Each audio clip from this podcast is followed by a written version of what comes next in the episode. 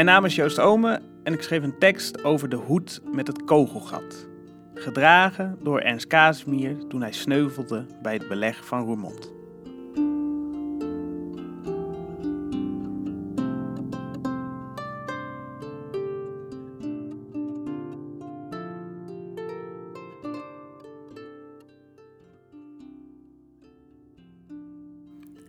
Het gat in de hoed.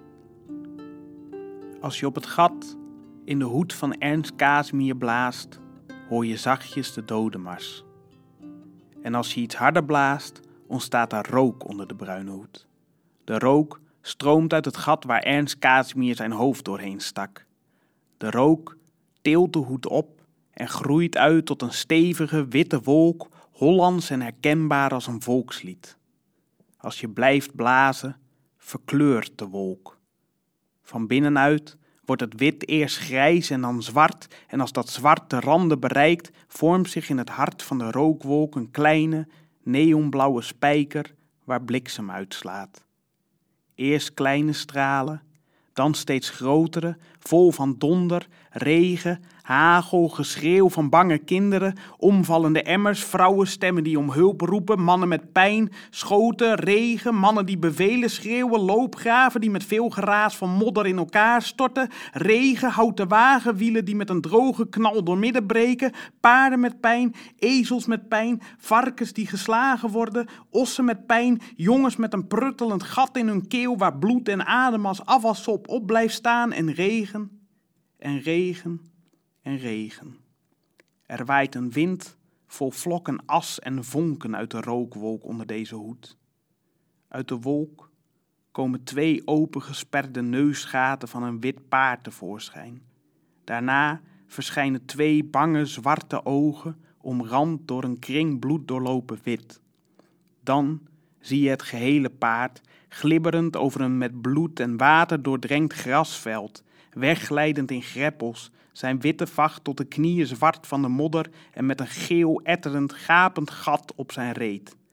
Op het paard zit zijn meester en die meester draagt een hoed. Hij heeft glimmend zwart gepoetste laarzen en een witte broek. Zijn hemd staat half open, is gescheurd bij de knopen, maar bestikt met goudborduursel en op de borstzak hangen tien medailles van zilver en van brons. Hij eet aan één stuk door danoontjes. Met zijn mond vol zacht roze vruchtenkwark blaft hij bevelen naar natte jongens in de loopgraven onder hem. Achter hem branden de torens van de stad.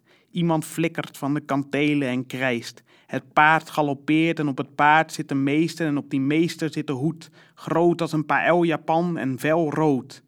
Er steken pauwenveren uit en rozen, muziekdoosjes en wasbeerstaarten. Er zitten levende nachtegalen met hun pootjes aan de rand gelijmd die piepen van angst. Er hangen zoeklichten aan, kerstballen, pampazenslingers, parelkettingen en bloemenkransen. Er vliegen bijen, wespen, vlinders en horsels rond deze hoed, die ingesmeerd is met honing, whisky en menstruatiebloed. Ernst Casimir heeft een glimlach die schijnt als een ster. Op de kantelen legt een schutter aan. Als je aan het gat in de hoed van Ernst Casimir zuigt, slaat een rookwolk naar binnen. In je longen galopperen geen paarden, zijn er geen varkens, ezels of koeien met pijn. Er is regen. Er is regen, dood, ijdelheid, oorlog. Regen, dood, ijdelheid, oorlog neemt je longen over. Trek je ribben in vult je armen, benen, voeten en vingers totdat je hele lichaam gevuld is met een giftige gele rook.